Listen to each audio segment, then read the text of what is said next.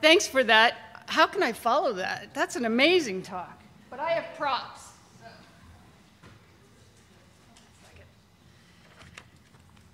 Um, I've heard a lot of really interesting talks in this space, and I'm delighted to be speaking here this evening in the newly renovated Breasted Hall. I want to thank Professor Woods and the OI for the invitation to share some of my research today. Last fall, I spent a week at Fort Apache in Arizona on a collaborative workshop on best practices in documenting looting at archaeological sites. In many conversations I had with tribal members, I asked how I, a white woman could do better in my archaeological practice, which is inherently colonial and an, an inherently colonial endeavor. They said that public acknowledgement is a place to start.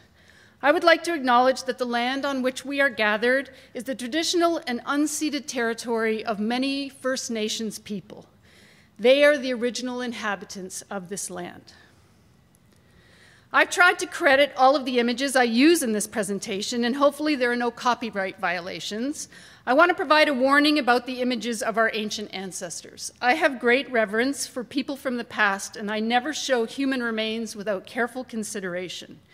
But working at a looted cemetery makes it very difficult to show images without dead people in them. All of the ethnographic interviews are conducted with protocol review from various ethical review boards, and you anthropologists out there know how onerous that task is. Since 2002, I've been looking at the lives, I'm just going to set this up here, and there we go, at the lives of early Bronze Age, and that's from about 3600 to 2000 BCE pots from the Dead Sea Plain in Jordan. I've been trying to figure out how a pot from the city of sin moves both illegally and legally from the mound. And now I'm going to use my prop. I am passing around one of these mounds. This is the early Bronze Age site of Fafa, which is a cemetery site. I want you to feel all of the little holes that are all looters' holes. This is, sorry, I should just say, this is, I should say, all right, before I pass it around, it's delicate. It is made of uh, high resolution uh, plastic, but it is, so it's a 3D model, and it'll become clear how we put it together in a minute. Yeah, I'm going to give it to you now. Yes, pass it around. There you go. But no one can take it home because this topic is about stealing, and we don't want any stealing going on tonight, right? All right, so I'm interested in how pots go from the mound to the market with both individual and institutional consumers, to the mantelpiece, or the museum vitrine or collection. Artifacts move legally out of sites into research facilities, into public collections, and often eventually displayed in museum exhibits. In 1978, the OI legally purchased a tomb group from a Jordanian ASOR sponsored license sale. And I'd like to thank Josh Tulisiak, who helped me put together a fantastic exhibit, if I do say so myself, a couple of years ago here. But they also move illegally, passing through many hands across local and national and international borders, and along the way are often laundered, their stolen origins erased. While the ideal path of a pot might have been to remain as a grave good, buried with an ancient ancestor, an examination of the ceramic vessels from sites along the Dead Sea Plain in Jordan has resulted in the recognition that these vessels have extensive itineraries. They have moved a lot. In order to map this movement and to think about flow, I've put together this three part commodity chain pyramid to think about how artifacts move from the mound to the mantelpiece and how laws might affect them along the way. The pathways of pots are sometimes very complicated, involving complex systems of exchange that are interconnected to the movement of illegal arms, drugs, and human trafficking. The one thing to take away from this pyramid is that the people at the bottom rarely come into contact with the people at the top. The other thing to take away is in the middle section under distribution, the pots move from legal, uh, from illegal to legal. The laundering of artifacts occurs in that sphere. So, along the Dead Sea Plain in Jordan, there are a series of these early Bronze Age sites, and again, the Bronze Age is from about 3600 to about 2000 BCE, that are thought to be by some the cities of the plain that are mentioned in Genesis in the Bible. Formal excavations at the site, like Bab adh-Dhra, have, ident- have indicated that these sites can be both mortuary, so for burying your dead, and domestic, where people were living, or just mortuary, as in the site of Fafa. To, to, date, we have no evidence for people living in the area of Fafa, but we have evidence of people burying thousands of their dead there. From the systematic excavations undertaken at Fafa by Walt Rast and Tom Schaub, and then again by Jordanian Department of Antiquities representative Mohammed Najjar in 2000, we know that people from this period are buried with a very standardized toolkit. It includes between 6 and 30 pots, uh, buried per person, a basalt bowl, maybe a Lambis shell bracelet, which only can come from uh, the Nile, a carnelian bead, which indicates long distance trade with perhaps Afghanistan, limestone mace heads, a flint implement or two, and maybe a copper ring. But this is the standard toolkit that everybody is buried with. Because these sites have been associated with the Bible, Bab adh-Dhra has been identified by some as biblical Sodom. And there are grave goods there for the taking. So Bab adh-Dhra has been the target of systematic looting for decades. Everyone wants a pot from the city of sin, as one informant told me. While not the same Sodom, because there are more than one, there's more than one Sodom out there, of course, headlines and media frenzy like this, which was in the aftermath of an ASOR uh, lecture in November, where the excavators at Tel El Hammam indicated that they had found evidence of a fire, which indicated they were actually biblical Sodom. Um, the interest and demand for artifacts leads to increased looting.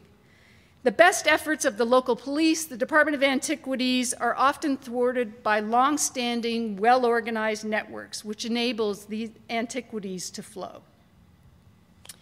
As part of a comprehensive project to follow POTS from the ground to the consumer, which includes ethnographies, archival research, pedestrian and aerial survey, in June of 2013, we, and I worked with Austin Chad Hill of Dartmouth College, launched yeah, you get it? Because we're going to talk about drones, right? Launched a project aimed at archaeological site monitoring. Using unpiloted aerial vehicles, we're employing an unusual research plan of monitoring the site and change over time at Fafa. This early Bronze Age site is mined for its artifacts, and the flyovers provide us with the potential to watch change over time and to assess the effectiveness of Jordanian Department of Antiquities protection strategies, guards, and local community outreach and monitoring. And we also are interested in our own impact on the land and how we might encourage people to come to the site. In addition to using drones, oh, sorry. So using drones, we have recorded over 3,700 holes over three seasons. So there are 36, uh, 3,700 holes here, and over the three seasons that we looked for change over time, we recorded 61 new holes. You might look, who has the model out there? You might look at that and wonder if there's anything left to loot at that site, and that seems like a fair question.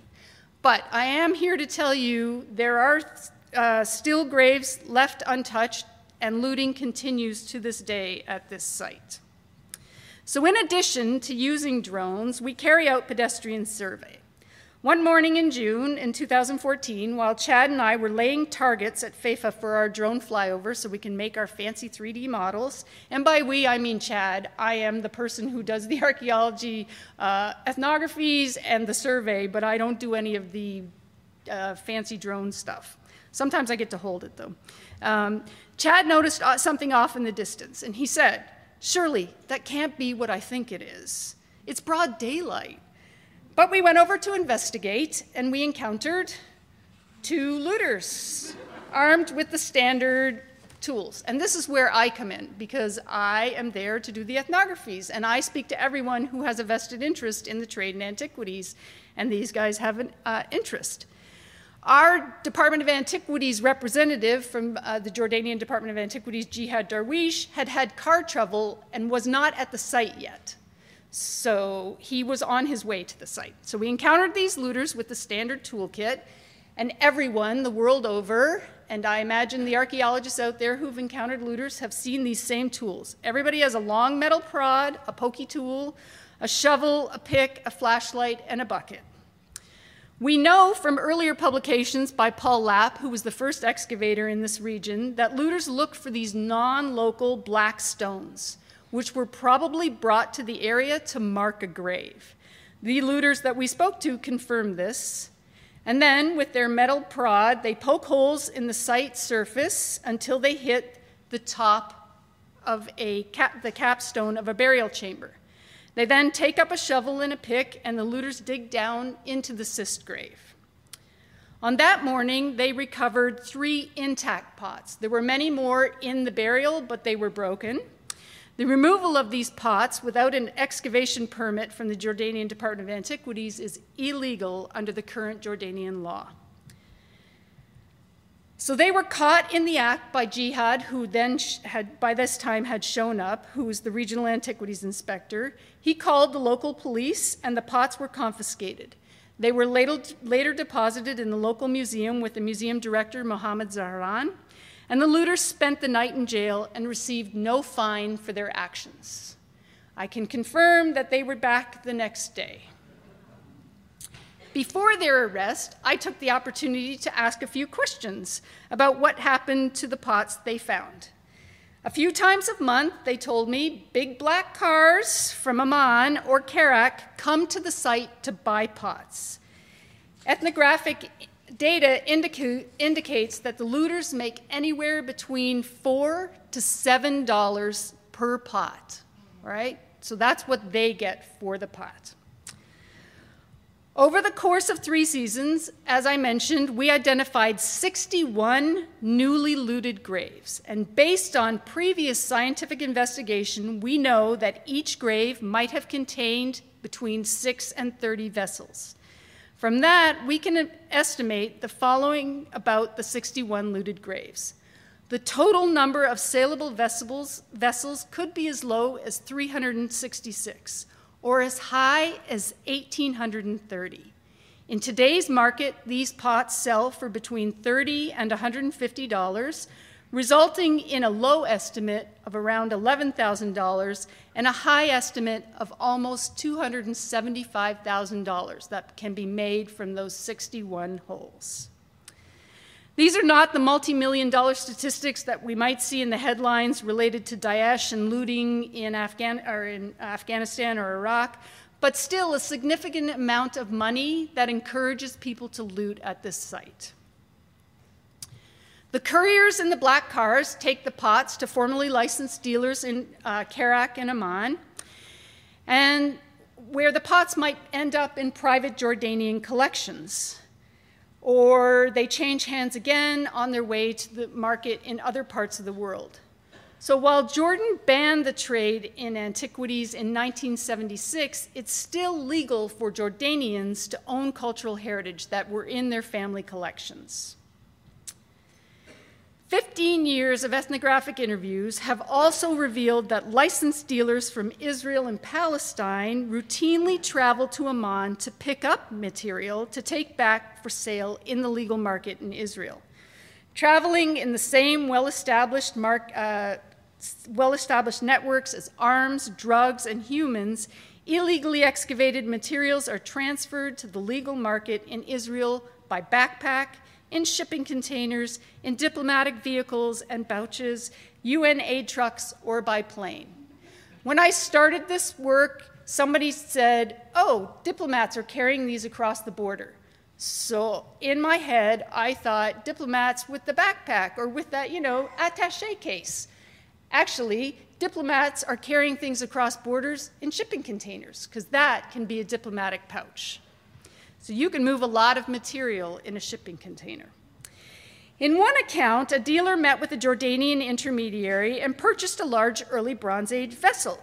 In order to take it across the international border between Jordan and Israel, and he was going across the Allenby Bridge or the King Hussein Bridge, whatever you like to call it, he filled the vessel with fruit and wrapped it as though it was a fruit basket and hand carried it across the border. Other dealers and intermediaries recount the ease of putting things in their backpacks or their bags, which are rarely checked at any of the border points. But we all know, or perhaps we don't, but global statistics on border inspections indicate that only about 10% of all material anywhere in the world is stopped and checked, allowing material uh, illegal material to move. So once in Israel, couriers, intermediaries, or unsuspecting truck drivers, because sometimes shipments go in the back of aid trucks and people driving the trucks have no idea, move, so these folks move the illegal material to licensed dealers in Israel who launders the pots using the existing legal regime for regulating the trade in antiquities. Under a 1978 law in Israel, it's legal to buy and sell and export artifacts in Israel uh, Israeli Antiquities Authority authorized shops. So tomorrow, any one of us could buy a pot in the old city of Jerusalem and bring it home legally. In order to comply with the 1978 law, licensing requirements, uh, the dealer, which are about 50% Israeli, 50% Palestinian, are required to submit an inventory of every item in their holding. and these should be comprised of pre 1978 collections, museum deaccessioning. So, when a museum thinks they have too many Middle Bronze Age pots, can you ever have too many Middle Bronze Age pots? I'll ask Jean Evans later. Um, so, museums can deaccession, and if you, by happen chance, are the nephew of Moshe Dayan, who had one of the largest collections of Near Eastern material in the world, and you inherited it, but you don't want it, you can sell it to the licensed dealers in Israel. Until recently, the registry was typically a handwritten ledger or an Excel spreadsheet, and I have seen handwritten ledgers from the mandate period in certain shops, so from the 1930s that people are still using. The spreadsheets or the description or the entries have vague descriptions like buff colored pot. Sometimes there's a purposefully blurry image that was hastily taken that also accompanies the spreadsheet. And in order to sell the item from the official shop registry, the dealer has to make a request for the export license to be issued by the IAA. The dealer provides the number for the item, the IAA checks the registry and crosses off that item and issues the export permit. The dealer provides the buyer with the artifact and the associated export license, and the object can leave the shop and perhaps the country to be imported to destinations unknown, all legally. But due to a very poorly worded aspect of the 1978 law, the onus is on the buyer to ask for the export license. The dealer does not have to offer you one. Buyers visiting licensed shops are mainly concerned with questions of authenticity. They want to know if what they're buying is real. Is it from the Dead Sea Plain? Did someone from the Bible own it or hold it? Buyers assume, and rightly so, that because they're making a purchase in a state licensed shop, that they're required to do nothing further. Right? Why would they think otherwise? Unclear in this process is the need for an export license to take the artifact outside of the country. If the tourist doesn't ask for the export license, the dealer doesn't have to offer one, and the artifact leaves the shop and there's no record of that sale. Which means and I will say that in my many years of investigating these legal lives of the Levantine artifacts, I've only come across one licensed shop that actually advertises that buyers need to ask for an export license. And there's only one guidebook to the region by Kay Prag, the Blue Guide, that mentions if you're going to buy antiquities, make sure you get an export license. So if there's no request for the export license and no record of the sale, the original registry number can be reused for a similar buff colored pot. And this is how newly looted material is entering this legal market. Most dealers have storerooms for their extra stock. And this is an image uh, from the December 2018 issue of National Geographic, which was highlighting Bible hunters. This is the basement of Haider Baidoun, his shop, which is one of the largest shops in the Old City in Jerusalem. There are a lot of antiquities in his basement that can be resold with a new license, uh, with a new registry number. So in order to tighten this loophole, the IAA recently instituted additional licensing guidelines, which require every licensed dealer to document their entire inventories in their online database. So now the database is held with the Israel Antiquities Authority, not with the individual sellers. Every dealer has to allocate each single artifact with an identification number, an associated picture, and these are all stored, stored in this central electronic database. Requiring an image to be attached to individual registry numbers should make it more difficult to launder newly excavated pieces. But this is, process has only been in place for two years, so the jury's still out on whether it's working. So once these illegal items are now legally available for purchase, who's buying them?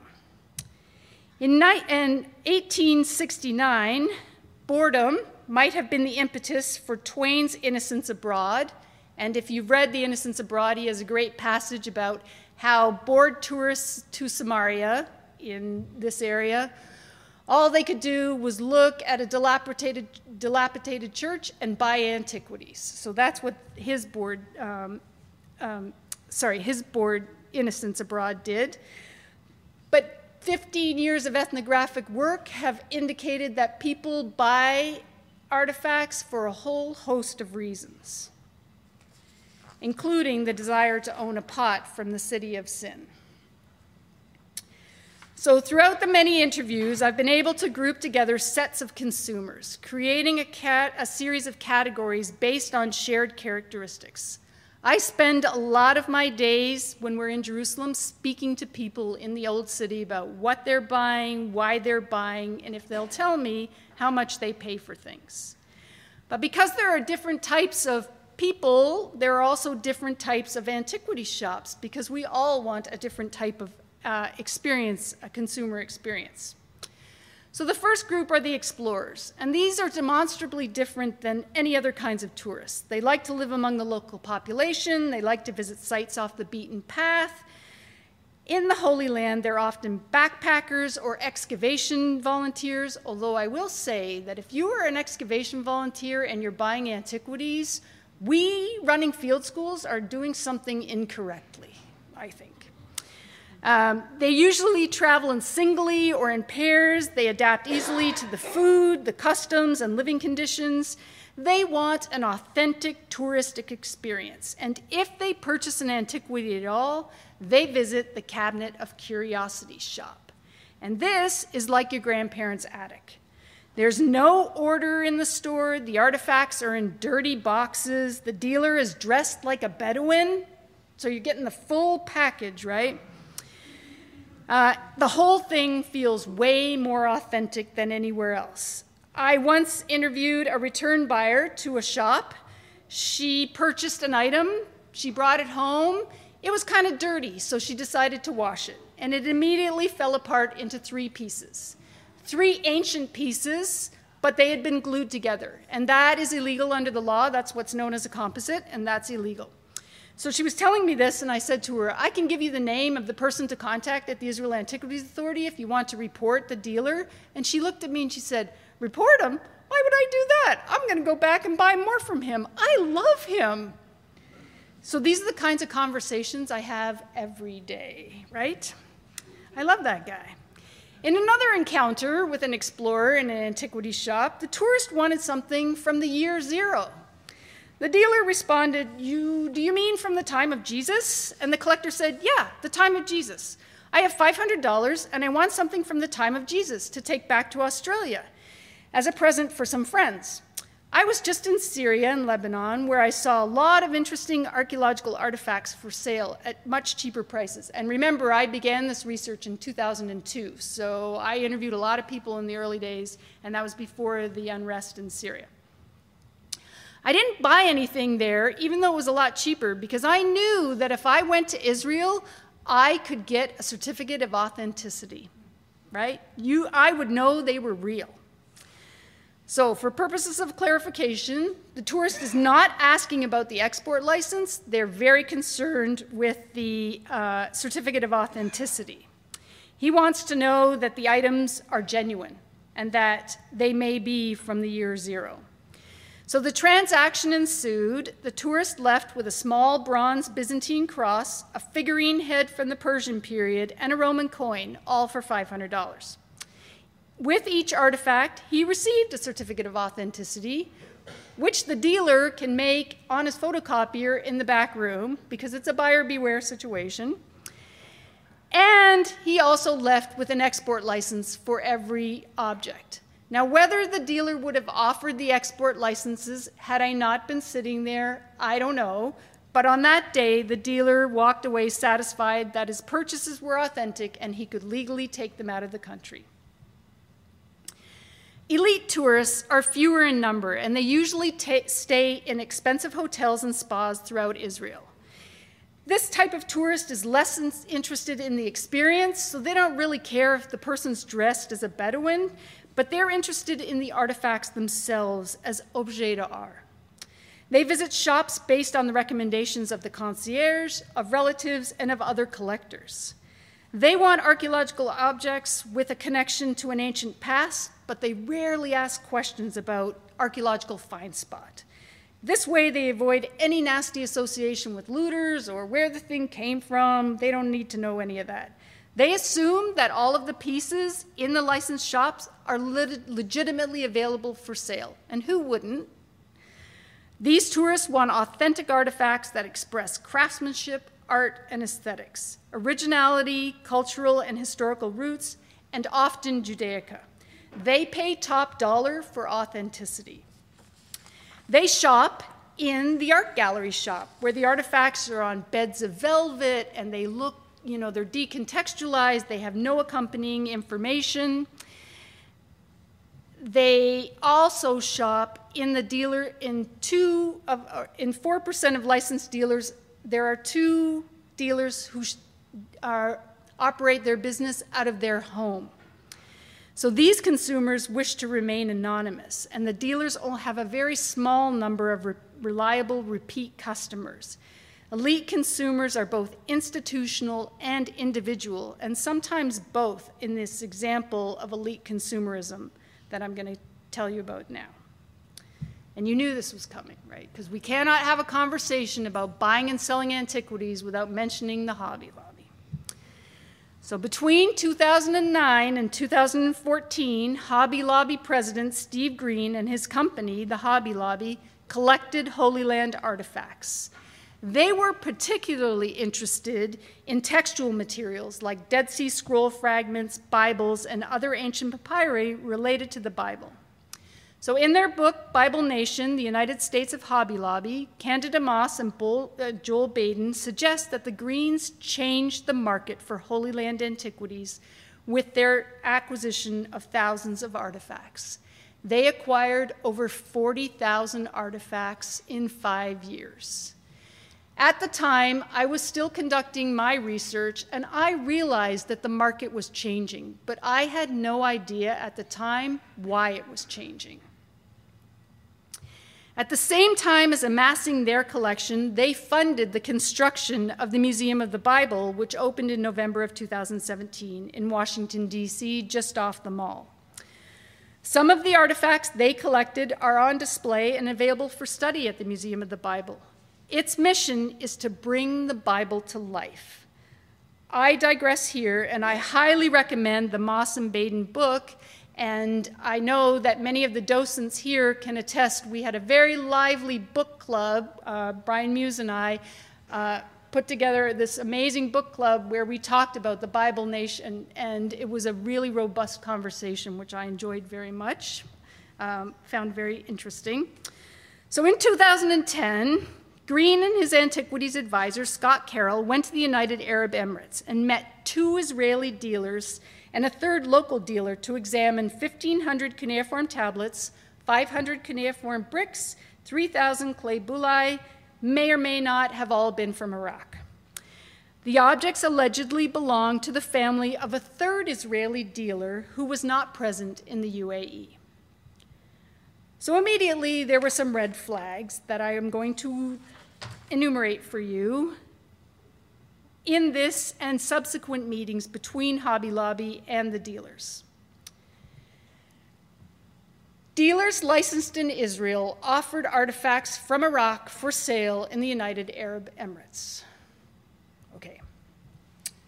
Some of the material for sale was the property of a fourth dealer who was licensed by Israel, claiming to be part of his family collection but they were never, he was never seen as part of face to face transactions. Antiquities, once the antiquities were purchased, they were shipped to five different Hobby Lobby store addresses. On the customs declaration form, cuneiform tablets were mislabeled as ceramic tiles or samples.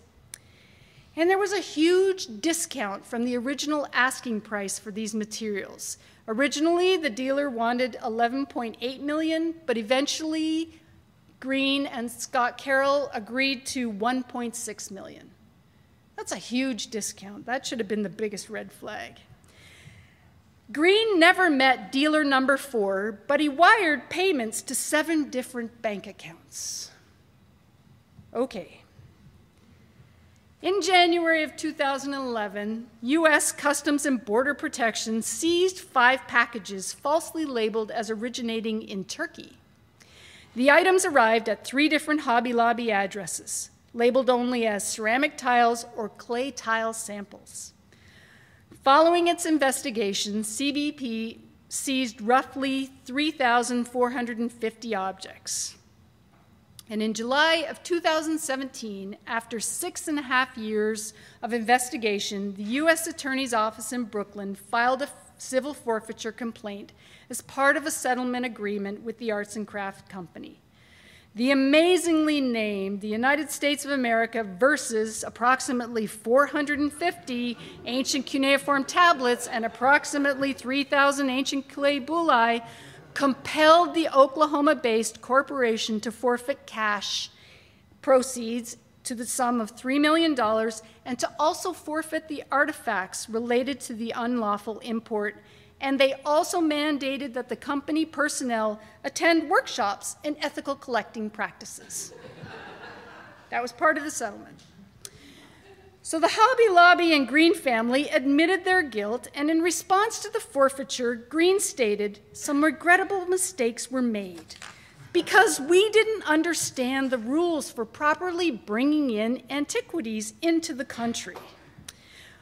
Were they the naive collectors who did not ask difficult questions about their archaeological find spot, legal exportation, ownership, or were they blinded by their desire to own artifacts? Were they innocent buyers that they claimed to be? No, because in 2009, before they even started buying antiquities, they consulted with a leading legal expert on the acquisition of artifacts, but willfully chose to ignore the advice they received from that expert. The leading cultural heritage law expert in the country met with them and they ignored the advice. Most of us won't even buy a car without checking Carfax or the VIN number or taking a test drive. They bought 40,000 artifacts and manuscripts without doing thorough due diligence. I would argue that they are not innocent buyers in this situation. So the next category of collector typically does not have the large amount of capital like the Hobby Lobby group, but their motives for owning are also tied to the Bible. Religious tourism provides a steady flow of tourists who visit the Holy Land for specific religious events, festivals, and rites of passage. They'll make a purchase in almost any type of shop, but by virtue of their schedule, they're only exposed to those shops in close proximity to the religious sites they visit, predominantly along the Via Dolorosa, the Christian quarters or the Jewish quarter in the Old City. In the tourist shop, artifacts are found alongside floating Last Supper pens, t shirts, fridge magnets, and vials of sand and water from the Holy Land. These are all things that are mementos of a visit, a souvenir of the trip, and in most cases, the certificate of authenticity and the date of the artifact are of greatest importance. Currently, there are about 40 licensed shops, and as I mentioned, they're both Palestinian and Israeli owned, and most of them are in Israeli are in the old city of Jerusalem. You can see here the distribution pattern of blue stars mimics the route of the Via Dolorosa, the path that Jesus walked on his way to his crucifixion. This capitalizes on the highest tourist traffic to the area and the greatest number of potential buyers. Despite the diversity of individual tastes and budgets, the basic goal of this low end collector is to buy something that's evocative of their particular religion. Many buyers want a widow's mite. In the story in Mark 12, 41 to 44, or Luke 21, 1 to 4, a widow donates two small coins while wealthy people donate much more. Jesus explains to his disciples that the small sacrifices of the poor mean more to God than the extravagant, but proportionately lesser donations of the rich. So everyone wants a widow's mite. But they, everybody also wants a pot from the city of sin, which ties us back to that looted artifacts, right? So these individuals are also really interested in acquiring materials related to stories from the Old Testament, from the age of the patriarchs and matriarchs, from the time of Abraham and Sarah. They want sight, they want material from biblical Sodom. So the last type of tourist identified as a consumer of archaeological material in the Holy Land is the charter tourist who arrives en masse, traveling by bus from one site to the other. They're never without a guide. The common bond of this group is us. Academic institutions, alumni tours. We are the chartered tourists. They will shop wherever the bus drops them or where their guide recommends. They usually have a handy place in mind where he or she receives a percentage of the total profits of sales. For charter tourists, the destination is of less relevance than the camaraderie of the trip. Dealers repeatedly have told me that if one person on that trip buys an antiquity, Everybody else does. You only have to get one person to buy. They often frequent museum shops, which are like an art gallery shop, but with a lot more information.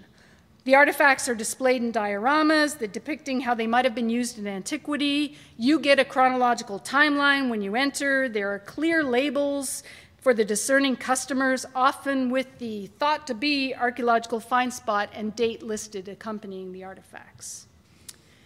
Now, I know someone's wondering out there about replicas. Both the religious and charter tourists have similar buying habits and will buy replicas. They want items that usually sell for between 5 and $20 and they meet the low cost, portable, dustable, understandable criteria articulated by anthropologist Nelson Graburn. Both groups are willing to buy replicas. The authenticity for, is foregone in favor of an attractive knickknack or something that would look good on my mantle at home. Low end collectors from this group will purchase replica artifacts knowing that the item isn't genuine, but preferring the lower price.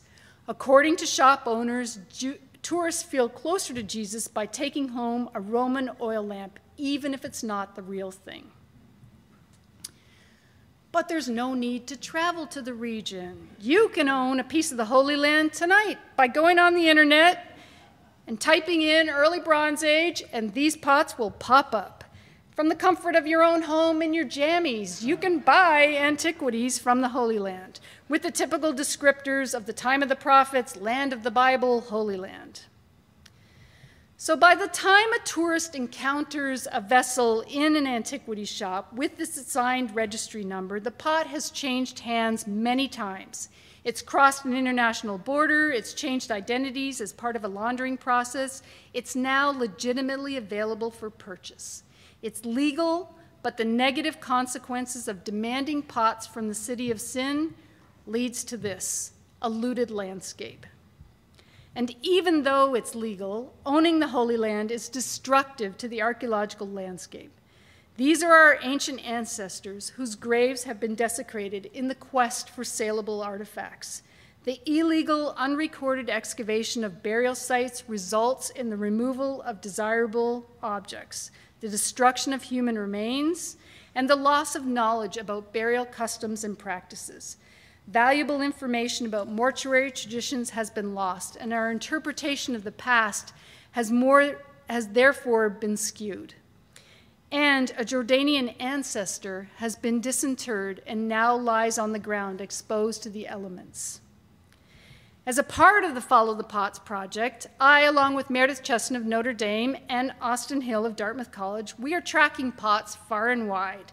You can follow our work in English and Arabic. At the moment, our site is under construction because I made my students follow POTS, because that's what you do. So I just had students follow 13 tomb groups, and we are updating their information as we speak.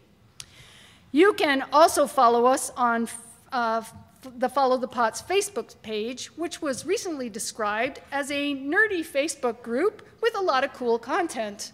So I encourage you to follow us there. Uh, you can also follow us on Twitter. We have an active presence there. Well, I do. Uh, I would be nowhere without the many people who have supported this research and agreed to be interviewed. I have spoken to thousands of people over the course of 15 years, and I really rely on the kindness of strangers. People are so generous with their time and I'd be nowhere without the communities of Feifa, Safi, and Masra, where I spend a lot of time as well. I would also be nowhere without my funders, uh, without generous support from our various funders. I would like to do a shout out for the Vintage Radio Control Society because Chad gives a similar lecture. He has been a member of the Vintage Radio Control Society since he was a kid. He and his dad are both members. And they never envisioned that remote controlled planes would be used to monitor looting at an archaeological site in Jordan. And they were um, very kind to donate some funds to us, but as have many of these other individuals. I would be happy to take any comments or questions that you all might have. Thank you.